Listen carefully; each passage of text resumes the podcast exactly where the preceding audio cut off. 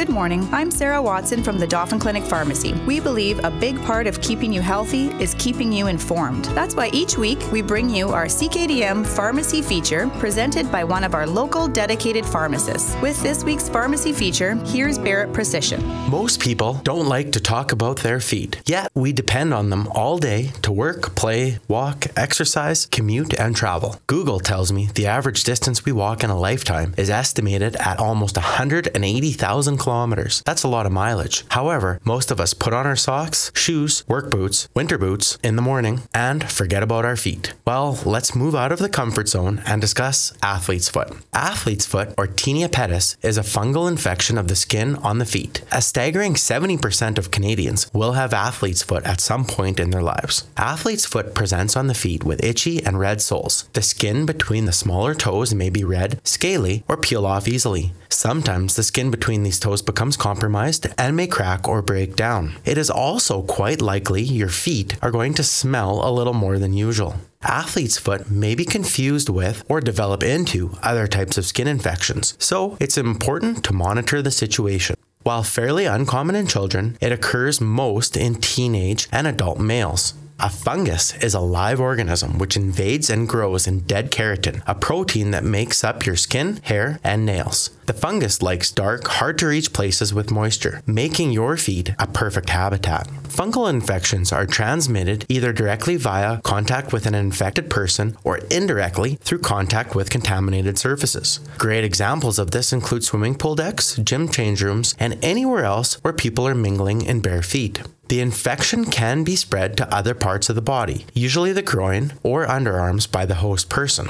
As mentioned, a fungus loves to grow in moist, warm, and dark conditions, so wet and sweaty feet will contribute to the presence of athlete's foot. Wearing shoes without socks can create such environments.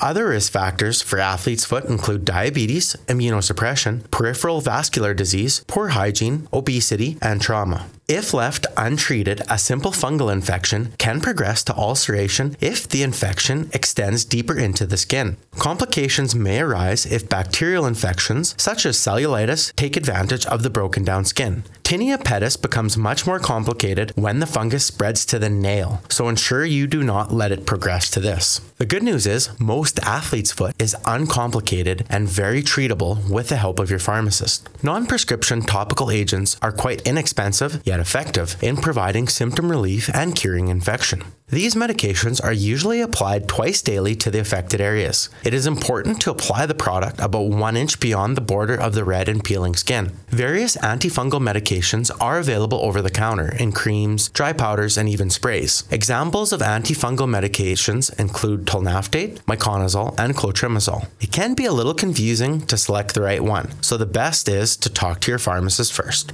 No matter the medication formulation, it should always be applied to clean, dry feet.